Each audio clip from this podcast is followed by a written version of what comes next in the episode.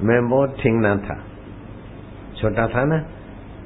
तो बारह, तेरह, चौदह साल का था, लेकिन छोटा था। तो मेरे को लोग बोलते हैं, टेणी, ये ठिंगू इधर आओ। तो तेरह साल का था, तब तक तो चलता था। जब चौदह साल का वो मूछे मूछे आई तो कोई ठिंगू बोलावे ना ठिंगू जी, ये टेणी, गुजरात में टेणी।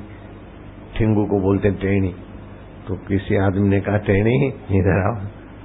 मेरे को बहुत बुरा लगा। मेरी माँ का मेरे, मेरा कद नहीं बढ़ता मेरे को लोग ऐसा टेणी टेणी बोलते ठिंगू ठिंगू मेरी माँ ने बोला कांकरिया था हमारे घर के पास में तालाब? सुबह दौड़ के, कसरत करके, फिर पुलअप्स करते फिर वो मक्खन देती थी। मक्खन में एक काली मिर्च के टुकड़े डाल के, निकल जाओ मैं निकल जाता था। फिर एक आध घंटे के बाद रोटी, दूध, जो भी नाश्ता। चालीस दिन के बाद तो वो मुझसे भी ज़्यादा ज़्यादा हो गई तुमको आएगी हाँ? नहीं आएगी? मुझसे आएगी तुमको भी। किसी किसी के तो आ रही है। इसको आ रही है, उसको भी आ रही। है ना? थोड़ी थोड़ी आ रही है ना? हम्म।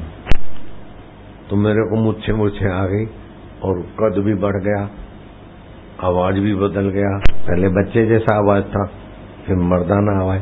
तो जिस आदमी ने आखिरी में ठिंगू जी बोला था ना ठेणी वो आदमी बैठा था पान के गले पे। तो मैंने उसका कंधा पकड़ा।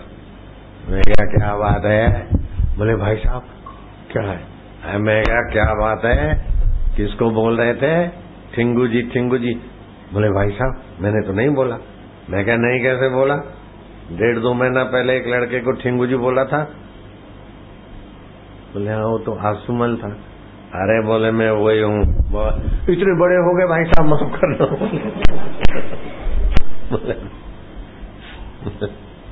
वो डर गया। तो लंबा चौड़ा हो गया, जरा ताकत से पकड़ा।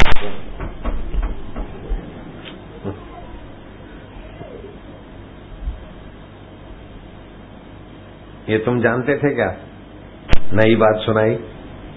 ठीक है?